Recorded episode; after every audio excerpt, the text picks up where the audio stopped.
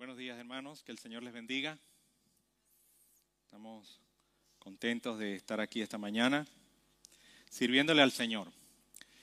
Como es mi costumbre, siempre vamos a tomarnos por lo menos un segundo para preparar nuestras mentes y nuestros corazones en esta mañana para recibir la palabra del Señor. Amén. Así que te invito a que me acompañes en esta oración. Padre, seguimos delante de tu presencia y te damos gracias por tu palabra. Y una sola cosa te pedimos. Habla nuestro corazón, convence nuestra mente y que tu Espíritu Santo nos redarguya y nos inste a hacer los cambios que necesitamos en nuestras vidas para tu gloria y para tu honra. En el nombre de Jesús, amén. Hay un valor en la iglesia vertical que me convenció de formar parte de la iglesia.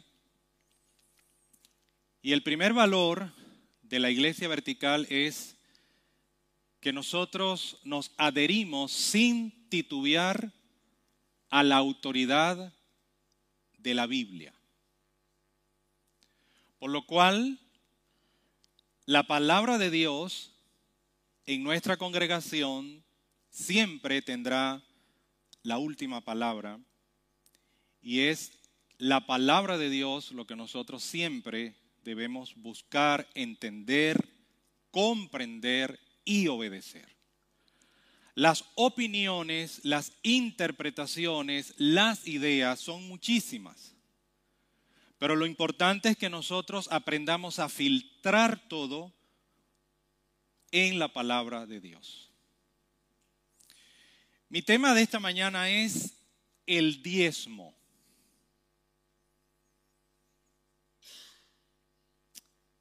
Y mi oración ha sido y sigue siendo aún en este momento que el Señor permita y nos ayude a todos nosotros para que su palabra cumpla en nosotros su propósito. Que la palabra de Dios en esta mañana, en primer lugar, nos enseñe,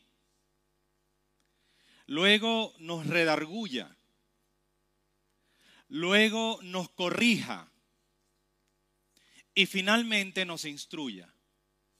Porque esos son los cuatro objetivos que tiene la Biblia. Y esto que lo haga en un tema que debería ser un tema normal en la iglesia. Debería ser un tema en la que todos estemos de acuerdo. No debería despertar este tema ningún tipo de problemas. Porque es un tema vital para la salud espiritual del pueblo de Dios. El diezmo. La iglesia, mi querido hermano, no es un lugar al cual asisto. La iglesia es el pueblo de Dios. Es una familia a la que pertenezco. Y ese entendimiento cambia muchas cosas. Porque entonces la iglesia es siempre, donde quiera que estamos, está la iglesia. El Señor lo dijo de una manera muy interesante, donde están dos o tres en mi nombre, allí yo estoy. Esa es la iglesia. Ahora, el diezmo es un tema bíblico. Es un tema vigente, actual, de hoy. Es además un hecho bíblico verificable. Lo podemos encontrar en la escritura. Pero también es un hecho histórico en el pueblo de Dios. y un instrumento divino con poderosos principios espirituales que Dios ha dispuesto para la bendición material de su pueblo. Cuando nosotros leemos las sagradas escrituras, Dios se ocupa mucho del aspecto material de su pueblo. De tal manera que partiendo de allí, vamos a estudiar el tema del diezmo desde las sagradas escrituras. No desde mi posición doctrinal, teológica o denominacional, o mis criterios, o mis cosas, o mis libros. Lo que dice la escritura. Y lo vamos a hacer con una perspectiva y desde una perspectiva de amor, de libertad en Cristo, de equilibrio, pero también con mucha firmeza bíblica. Aquí hablo como pastor en ejercicio durante muchos años, con los temas bíblicos no jugamos, ni somos ambiguos. Tenemos que ser firmes en amor, con equilibrio, con libertad, con paciencia, pero con firmeza. Pablo le recomendó a Timoteo, Timoteo, sé paciente, pero ocúpate de instruir a los hermanos. Hazlo con paciencia, hazlo con amor, pero no dejes de enseñar, no dejes de instruir. De tal manera que el ánimo de esta enseñanza es instruirnos, más que generar confrontación, que por supuesto siempre es muy dañino y crea muchas fisuras y divisiones en el pueblo de Dios que para mí son totalmente innecesarias. Nosotros los hijos de Dios somos gente de paz y para la paz. En cuanto a la palabra diezmo, vamos a comenzar un poco por allí. La palabra diezmo tiene una definición que viene del latín décimos, que significa décimo o décima parte. La palabra en hebreo es maser, que se utiliza en diferentes contextos.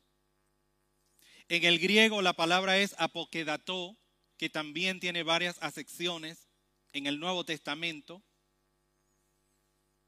Y en todos estos casos, la palabra siempre significa décima parte.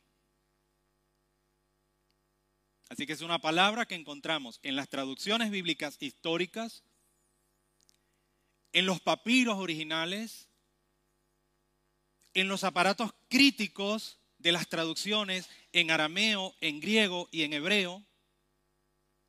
Es un término bíblico, original, del pueblo de Dios.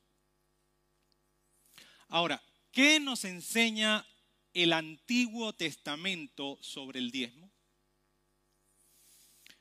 El diezmo como sistema tributario fue algo que Dios estableció.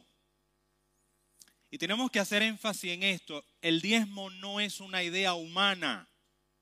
Es una idea que sale de la mente de Dios.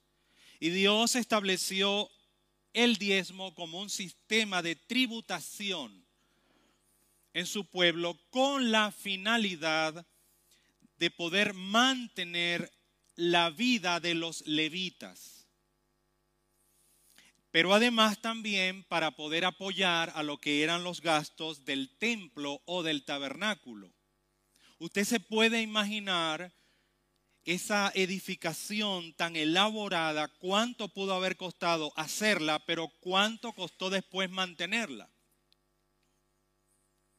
De igual manera, también Dios establece este sistema en su pueblo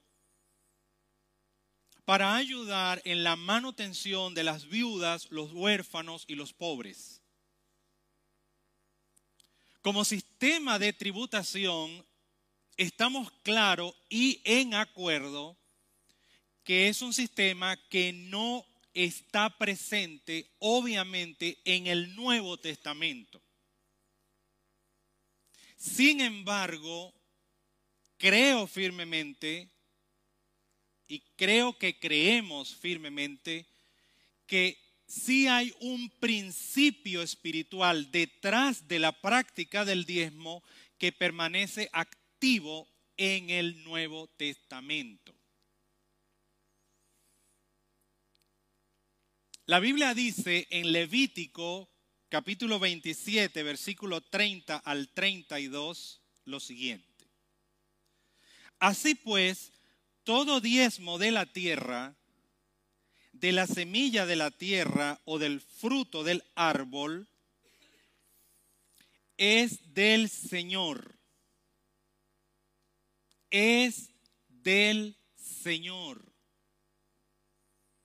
Y la palabra Señor aquí está traduciendo un nombre de Dios que es la persona que tiene el poder total y absoluto.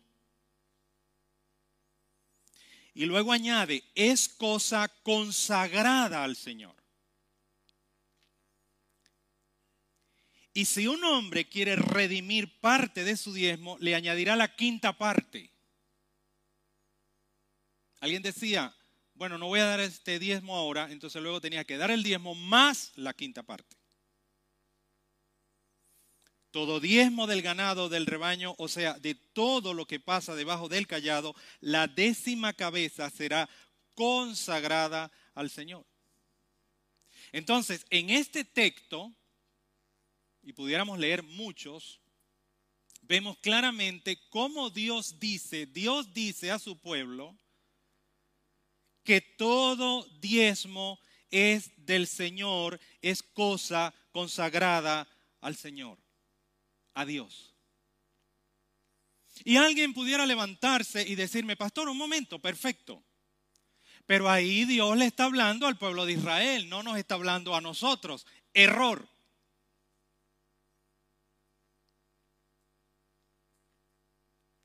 Número uno. Dios de ambos pueblos ha hecho uno. Número dos, Pedro en el Nuevo Testamento dice que hoy nosotros somos el pueblo de Dios. Por lo tanto, los principios espirituales que están en las Sagradas Escrituras en el Antiguo Testamento, que tienen que ver con la conducta del pueblo de Dios, aplican en sus principios y en su debido contexto a nosotros como iglesia, porque hoy nosotros somos el pueblo de Dios, el Israel espiritual. Espiritualmente hablando y por fe somos hijos de Abraham, el padre de la fe. Eso está claro en teología básica. Es el ABC de cualquier estudio teológico. En consecuencia, nosotros entendemos que el diezmo es algo que le damos a Dios de nuestros ingresos.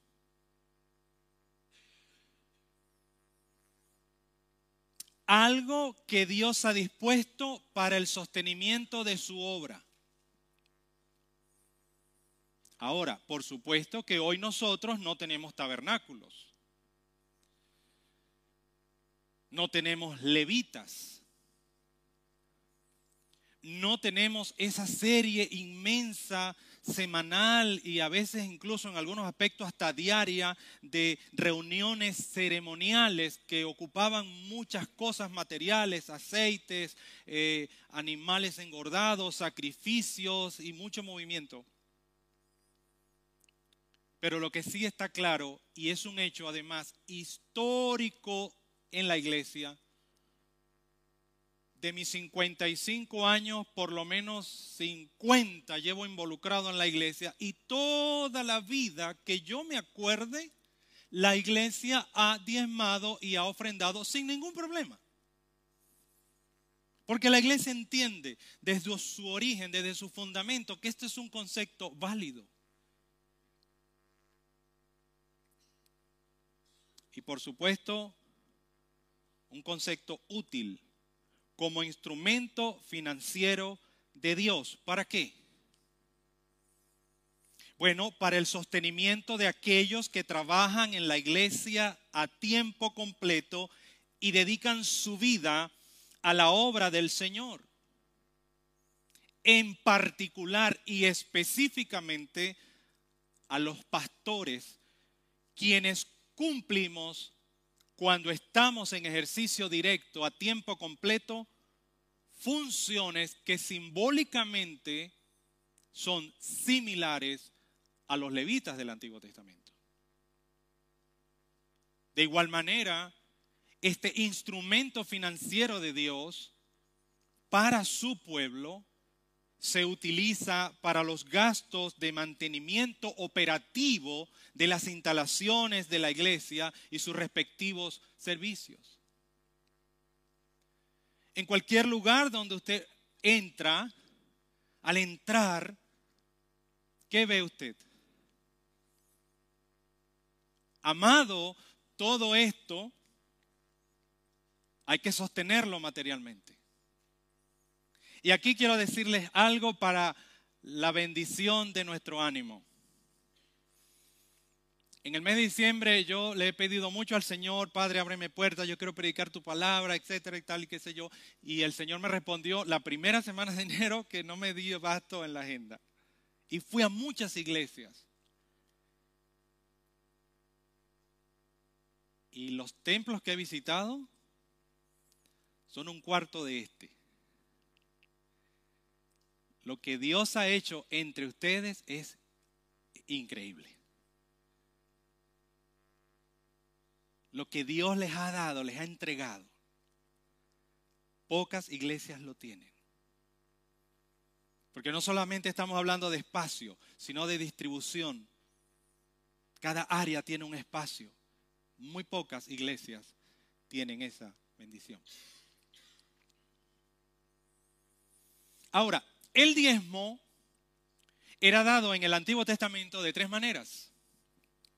Había una décima parte que Dios había designado para que fuera directamente a los levitas. Y debemos recordar que la tribu de Leví no recibió heredad en la distribución de la tierra prometida porque Dios había decidido que él mismo fuera su heredad. Por lo tanto, los levitas que eran los sacerdotes del pueblo, debían vivir de la contribución del pueblo de Dios. Por eso es que aquí hay un principio en el llamado pastoral. Cuando un hombre es llamado por Dios a servirle a Dios, él se desincorpora de cualquier otro ingreso y dice, perfecto Dios, me has llamado para servirte a ti, ahora tú eres mi heredad. Y Dios se ocupa de ese hombre y de su familia. Ese es el principio espiritual que está detrás del llamado al pastorado. Por eso generalmente el pastor es una persona que está ocupada 100% en la obra del Señor. Está consagrado a eso. Él no, no tiene tiempo para trabajar en otras cosas. Su mente, su corazón, su tiempo, su energía está en la oración, en la palabra, en la administración de la iglesia. Su mente debe estar produciendo para Dios y para su pueblo. Por eso es un hecho actual que los pastores más efectivos en sus ministerios son aquellos que están a tiempo completo en sus iglesias. Había otro 10% que era dedicado a la manutención del templo, los gastos en los cuales se incurrían. Animales, aceite, mantenimiento. Imagínense, todas esas cosas permanentemente tenían que ser pintadas, reparadas, etc. Y había otro 10%. Y usted dirá, pastor, ya va por 30% no se pase, había otro 10% que era recogido cada tercer año y que era dedicado precisamente a la manutención de los pobres, las viudas y de los huérfanos, como lo leemos en Deuteronomio capítulo 26, verso 12. Y nosotros sabemos que la palabra Deuteronomio significa segunda ley. Deuteronomio lo que hace es un resumen de todos los cuatro libros anteriores. Por eso se repiten muchas cosas. Como un, como un manual práctico que el Señor dejó. Por cierto, para aquellos que hacen divisiones entre el Antiguo y el Nuevo Testamento, el Evangelio de Mateo, primer libro del Nuevo Testamento, tiene su base esencial, doctrinal, teológica en Deuteronomio. Es decir, que podemos decir que la base del Evangelio de Mateo es Deuteronomio.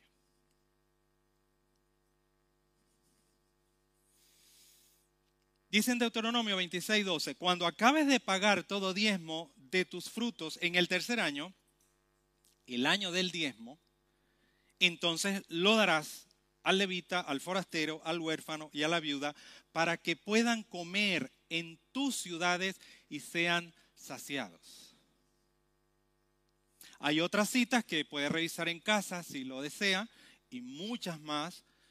Eh, Levítico 27, número 18, Deuteronomio capítulo 12, 14, 26. Porque hay que decir aquí que esta pudiera ser una enseñanza inicial de este tema en la iglesia, próximamente, cuando el Señor lo ponga en el corazón del pastor, hay muchas otras cosas que enseñar y que decir acerca de este tema.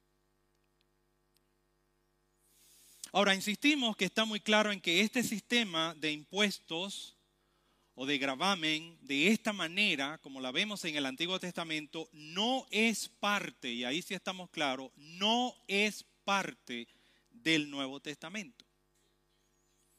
Pero aquí yo digo una cosa, y estoy de acuerdo con aquellos intérpretes, intérpretes bíblicos que dicen que lo que Dios ha dicho en el Antiguo Testamento, ¿para qué lo va a repetir en el Nuevo Testamento? No tiene necesidad de hacerlo. Es más, el Nuevo Testamento lo que hace es explicar detalles sobre la gracia, la justicia, la misericordia y el amor, que fue lo que trajo Jesús según el Evangelio de Juan, lo que hace es explicar sobre esas bases todo el Antiguo Testamento. Por lo tanto, nosotros creemos que el diezmar la décima parte de nuestros ingresos para la causa de Dios, para su obra, es un sustituto válido a lo que fue el sistema tributario del Antiguo Testamento al que ya hicimos referencia.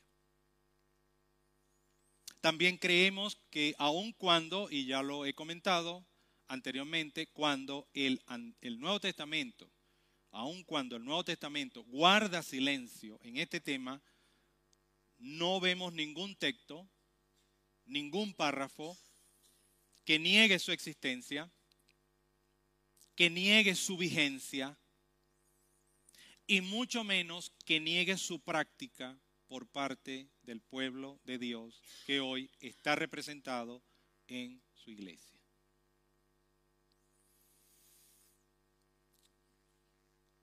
Y muchos se dirán, bueno hermano, ¿y por qué entonces hay tanto problema con este tema?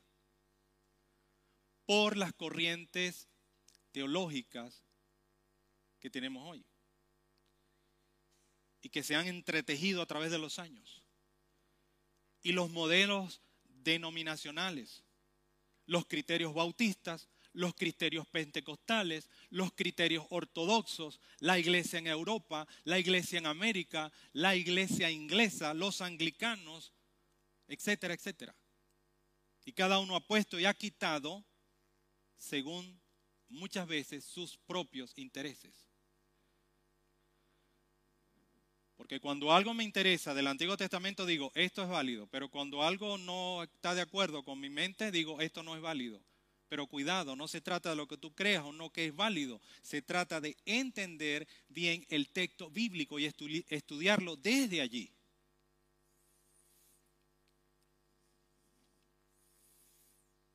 En ese sentido, nosotros también sabemos que la iglesia hace muchas cosas, hace muchas cosas que enseña el Antiguo Testamento y que no están en el Nuevo Testamento.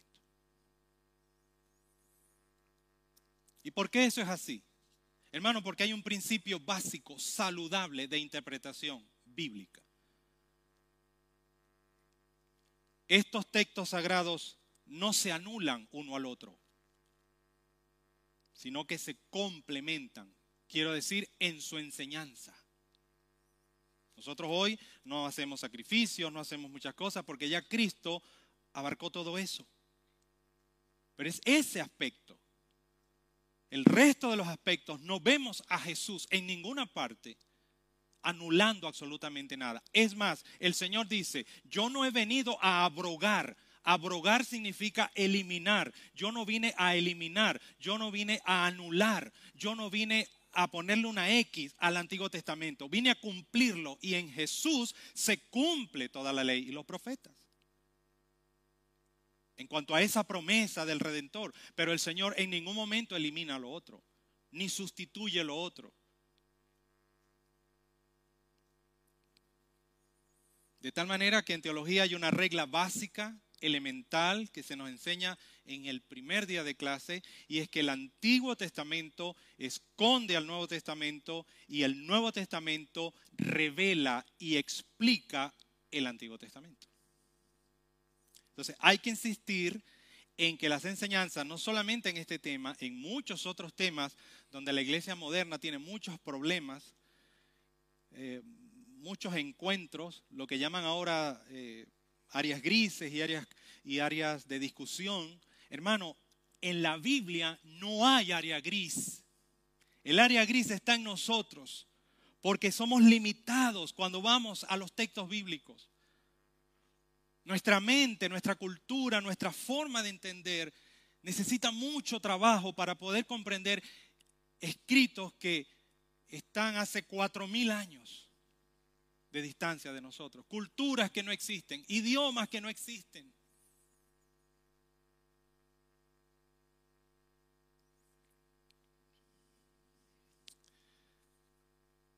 Así que insistimos entonces en que las enseñanzas y principios espirituales que se encuentran en el Antiguo Testamento están vigentes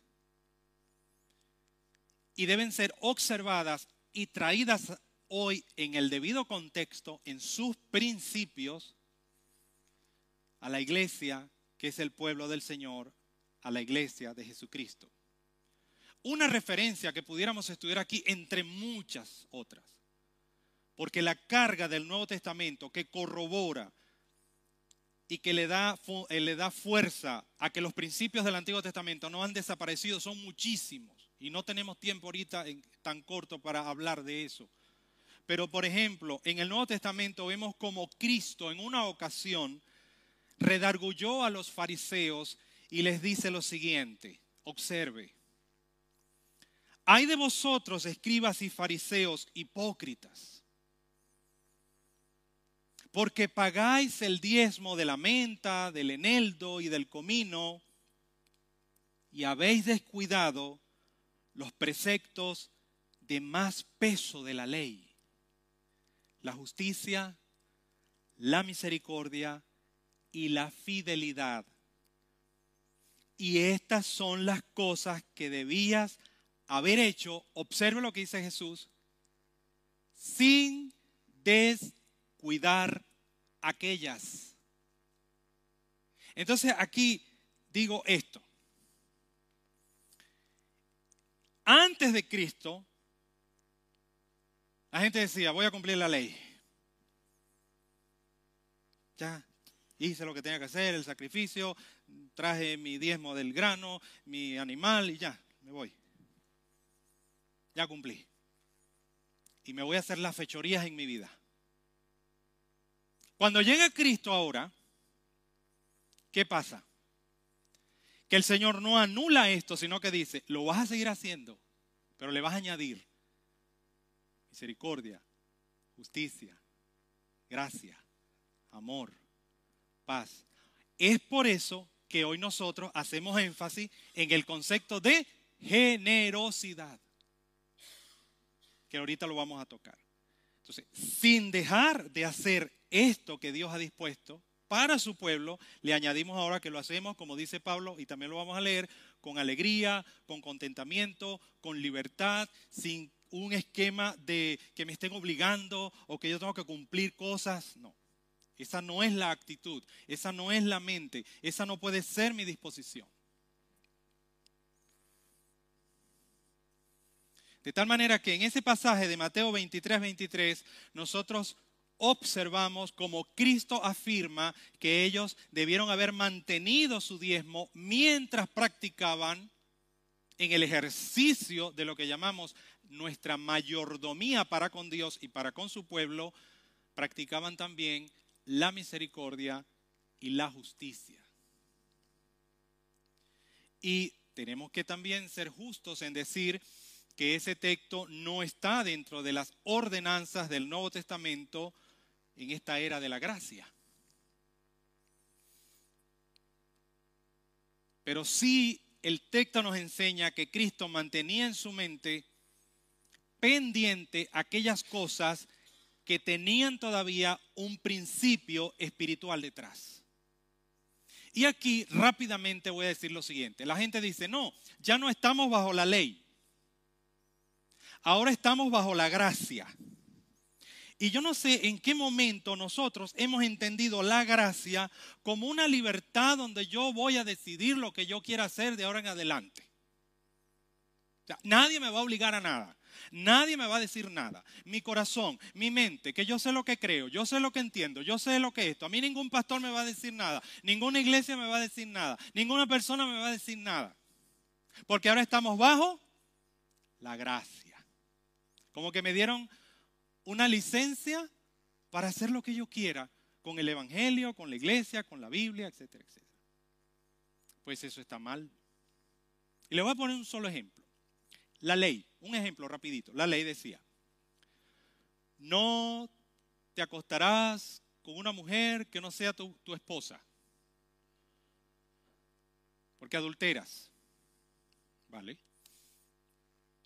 No la toco, no pasa nada, ¿verdad? La ley, era, ¿sí, se acuerdan de eso? La ley, ¿no? Y había hasta penas de muerte incluso en algunos casos. Ahora, vamos a la gracia. Viene Jesús y dice, ustedes oyeron la ley, ¿no? Sermón del Monte. En tres capítulos de Mateo, el Señor agarra Deuteronomio y lo explica como debe ser. Y el Señor dice, perfecto, ¿escucharon eso? Lo que dice la ley. Ahora yo les digo que el que mira a una mujer y tan solo la desea, ya adulteró con ella en su corazón. ¿Qué es más exigente, la ley o la gracia? La gracia apunta a tu corazón, donde está la verdad. La ley apuntaba a tus manos y a tu cosa material y nadie podía saber lo que estaba pasando adentro de ti. Es un error pensar que ahora como estamos en Cristo, bueno, yo puedo hacer lo que yo quiera y entrar a la iglesia. No, hermano, no es así. Ahora la gracia Sí hay una libertad de amor y de justicia y de misericordia, pero la gracia me exige más. ¿Sabe por qué? Porque la gracia ahora es de adentro hacia afuera. Y como ese, muchos ejemplos. Por eso es que mucha gente le tiene miedo al sermón del monte.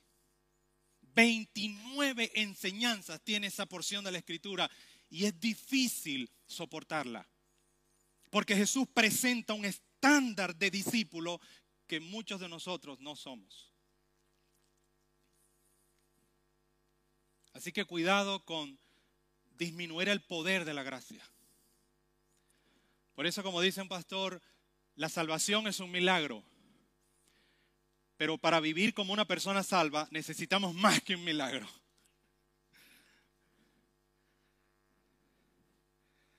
Ahora, vamos a pensar, vamos a volver nuevamente aquí. Si en el Antiguo Testamento, como ya lo hemos oído, el Señor ha establecido el pago de más del 20% de nuestros ingresos, bueno, de los ingresos de esas personas, el 10% aquí, el 10% allá y el 10% allá al tercer año. La ley. Ahora, ¿cómo nosotros hoy, que vivimos en el tiempo de la gracia, queremos dar menos y en algunos casos no damos nada.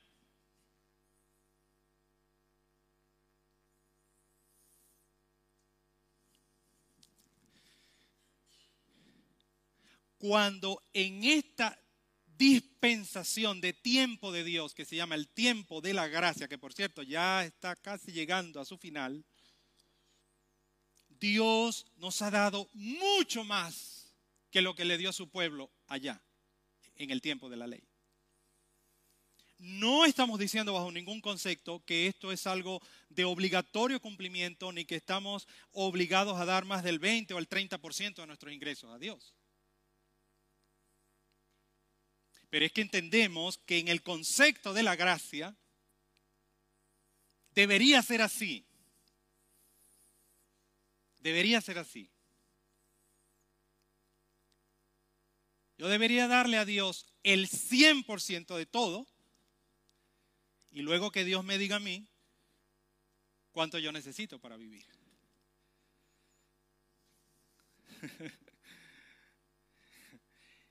es que no sabemos qué significa la gracia. No hemos entendido el Nuevo Testamento porque no lo hemos estudiado desde esa perspectiva.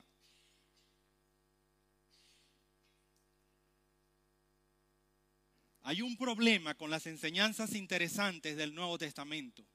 Dejan mucho en el texto que nosotros necesitamos. Creemos entonces que este concepto es consistente y está de acuerdo con las enseñanzas del Nuevo Testamento, donde se nos habla de que todo lo que tenemos es de Dios y es para Dios. Es más, bajo las directrices del Nuevo Testamento, mis amados hermanos, lo menos que le podemos dar a Dios, ¿sabe cuánto es? Todo. Otro detalle interesante, siguiendo un poco con el Antiguo Testamento, es la conducta de Abraham, el padre de la fe. Abraham pagó el diezmo a Melquisedec, está la historia en Génesis 14. Pero cuando Abraham hizo esto, la ley de Moisés no existía. En consecuencia, ¿qué nos dice eso? Eso nos dice que la práctica del diezmo en realidad ya desde el Antiguo Testamento no era un asunto de ley, no era un asunto de normativa, no era un asunto de ordenanza, no era un asunto de sistema tributario, sino un asunto de disposición de nuestro corazón. Por lo tanto, amados hermanos, bajo la perspectiva del Antiguo Testamento, se nos enseña que el diezmo era dado para sustentar a los levitas, sustentar el templo, ayudar a los necesitados. Y hay que decir que ninguna de estas cosas ha desaparecido hoy en el contexto del pueblo de Dios. Cuando nosotros vemos la iglesia como un pueblo y no como un local en la calle eh, Oliván, ¿no? Número 22, donde voy un domingo o un miércoles y ya está, sino que veo la iglesia como mi familia, como mi pueblo. Todos los días estoy involucrado con todas las áreas de mi iglesia donde yo pertenezco, donde Dios me está usando, donde Dios me ha colocado y además donde Dios me está bendiciendo, la, visión cambia de las cosas. Insistimos que hoy no tenemos levitas, pero tenemos pastores. Y tenemos otros siervos de Dios que dedican su vida a la iglesia y a las cosas de la iglesia. Esos siervos cumplen labores que se parecen mucho, ya lo comentamos, de manera simbólica a lo que hacían los levitas en el Antiguo Testamento. Ellos deben ser pagados y sostenidos por la iglesia están trabajando completamente para Dios y para su obra. Por otro lado, las iglesias desde el punto de vista material generan muchos gastos. Luz, agua, gas, equipos, internet, cosas de oficina.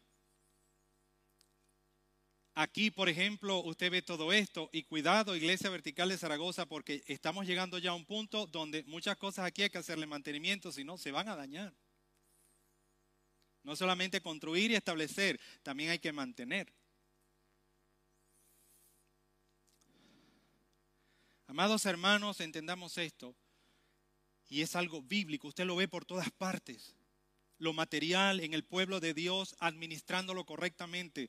Hacer ministerio, construir un ministerio, amados, conlleva gastos si se quiere hacer un ministerio de calidad como el Señor se merece y como el pueblo de Dios también se lo merece.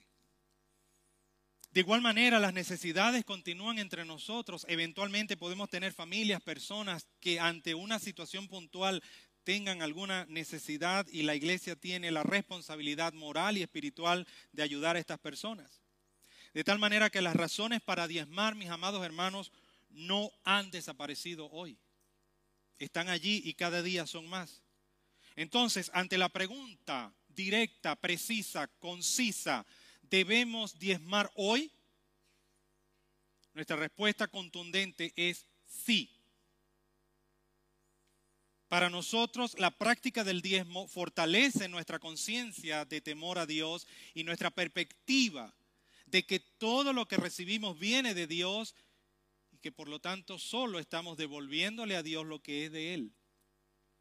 Creemos que el diezmo es vital para la salud espiritual de la iglesia una iglesia. Y en más de 30 años de ministerio he visto muchas iglesias, he visto muchos ministerios, he visto ministerios nacer, he visto ministerios caer, he visto ministerios eh, fortalecerse, he visto ministerios debilitarse, he visto iglesias que han comenzado muy bien y han terminado muy mal, he visto iglesias que hoy son simplemente como una especie de cascarón donde la gente entra y sale, ahí no hay nada. ¿Por qué? Porque se fueron enfermando espiritualmente y no se dieron cuenta. Y si se dieron cuenta, no hicieron nada al respecto. Amados hermanos, la iglesia es un cuerpo. Y así como nuestro cuerpo, cuando nos empieza a dar avisos de enfermedades y nosotros no le hacemos caso, y cuando ya abrimos los ojos estamos en una cama, de la misma manera, cuando la iglesia comienza a dar señales de debilidad, si no se hace caso, el cuerpo comienza a enfermarse y empiezan los problemas vitales a aparecer. Una iglesia que no diezma, una iglesia que no ofrenda generosamente, está dando ya una señal de una mala salud espiritual. Una iglesia que no diezma y que no ofrenda regularmente está mostrando que su corazón necesita ser tratado por el Señor. El problema, amados hermanos, está en nuestro corazón. La salud financiera de la iglesia está directamente relacionada con la salud financiera de los miembros de la iglesia. Y otra cosa que voy a decir aquí, el Señor no solamente sana mi bolsillo, sana mi vida. Cuando no tenemos estas prácticas espirituales, a ti te pueden entrar 10 mil euros y no te alcanzó para nada y no sabes qué se te hizo el dinero y no sabes qué pasó porque Dios no bendice las cosas a menos que estén dentro del marco de lo que Él ha establecido. Y eso también es un hecho histórico, bíblico, de toda la vida del pueblo de Dios. De tal manera que nuestro argumento es, con respecto al diezmo, que fue antes de la ley mosaica, fue codificado en la ley y se le añadieron aspectos ceremoniales y que el diezmo no ha sido ni derogado, ni negado, ni eliminado por Jesús.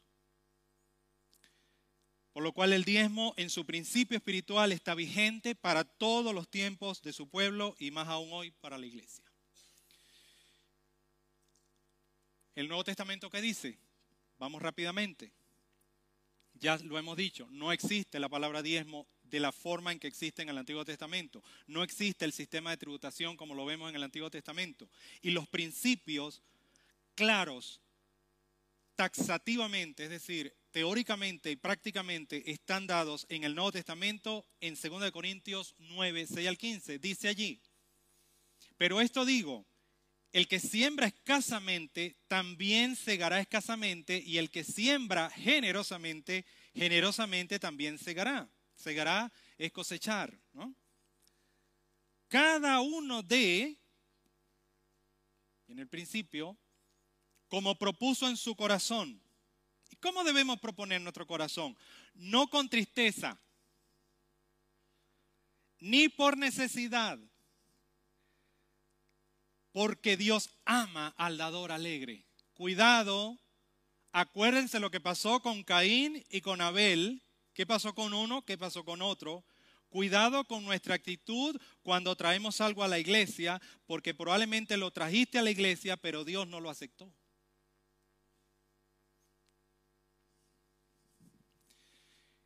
Y poderoso es Dios para hacer que abunde en vosotros toda gracia. Eso es abundancia. A fin de que teniendo siempre en todas las cosas todo lo suficiente, abundéis para toda buena obra. Como está escrito, repartió, dio a los pobres, su justicia permanece para siempre.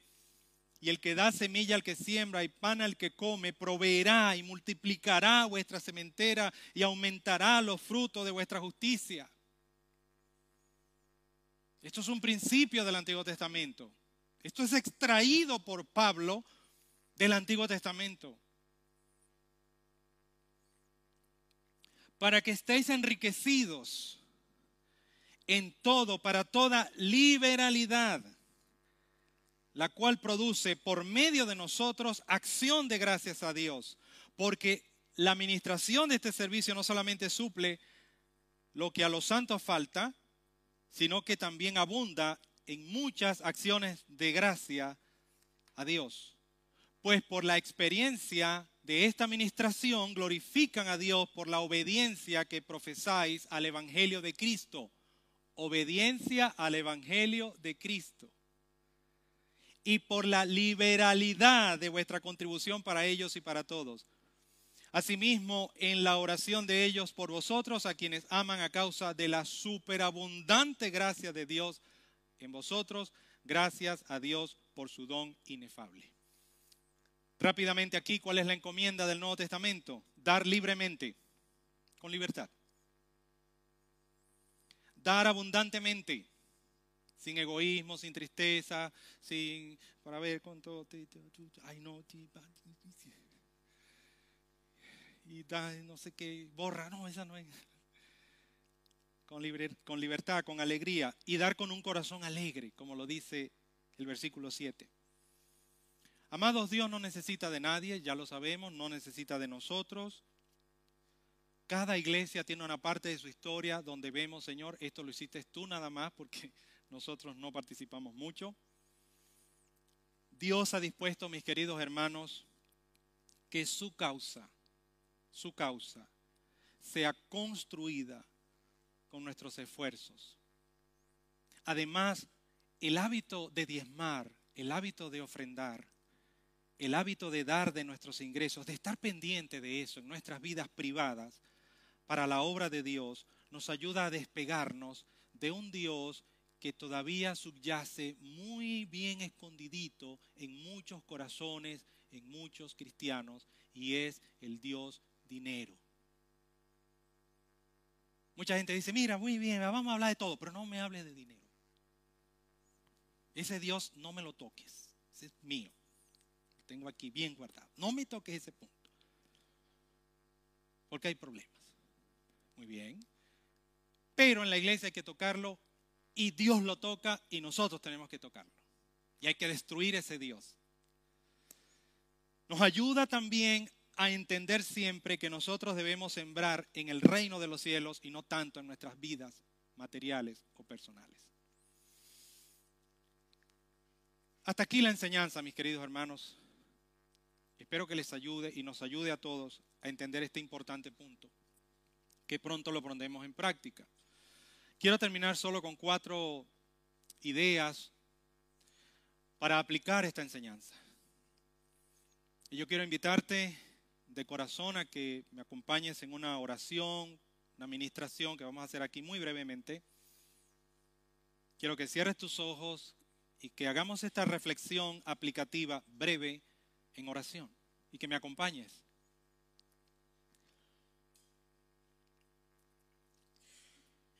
Hay cuatro cosas que quiero invitarte a que si lo consideras puedas seguir reflexionando en ello en el transcurso del día si Dios habló a tu corazón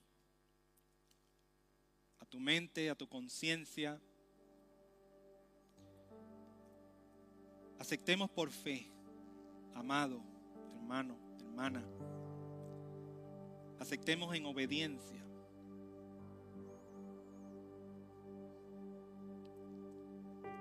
Que la práctica de dedicar a Dios parte de lo que Él nos da. Es una práctica que está en su palabra. Pidámosle al Señor que nos dé una intención recta, sana, desde nuestro corazón. Que no estemos atados a obligaciones, a porcentajes, a leyes, a normativas, a preceptos, sino que hagamos mucho más que eso. Que el Señor nos ayude a dar con un corazón desprendido, lleno de alegría, solo porque le amamos y porque amamos su pueblo. Que Dios trate con nuestros corazones y que nos dé libertad. Que seamos conocidos por gente que se dedica a dar.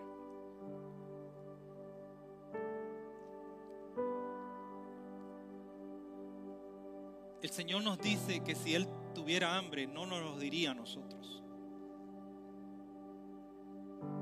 El Señor nos dice, traigan sus diezmos al alfolí y hay alimento en mi casa.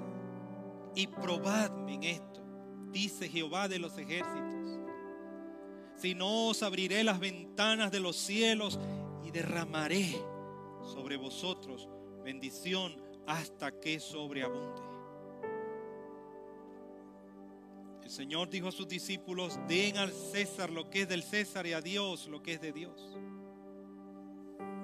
El Señor dijo a sus discípulos, no hagáis tesoros en la tierra, donde la polilla y el orín corrompen y donde ladrones minan y hurtan. Los apóstoles enseñaron, más bienaventurado es dar que recibir. Lo tomaron de las palabras del Señor. Y Pablo escribe a los romanos, el capítulo 11, porque de Él y por Él y para Él son todas las cosas. A Él sea la gloria por los siglos. Amén. Padre, gracias por tu palabra. Ayúdanos, mi Dios, y sánanos y restauranos. Ha llegado el día en que en esta iglesia quieres hacer grandes cosas, aún más. Pero también necesitas de nosotros una entrega total. Lo que somos, lo que tenemos, ponerlo en tus manos y que tú seas nuestro contador, nuestro economista, nuestro administrador. Que tú nos enseñes a administrar lo que tú nos das conforme a tu palabra, Señor. Gracias.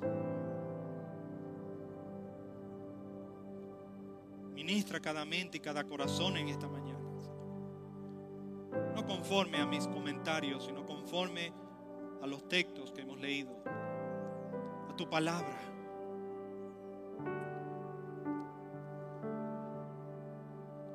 Te lo pedimos, Señor,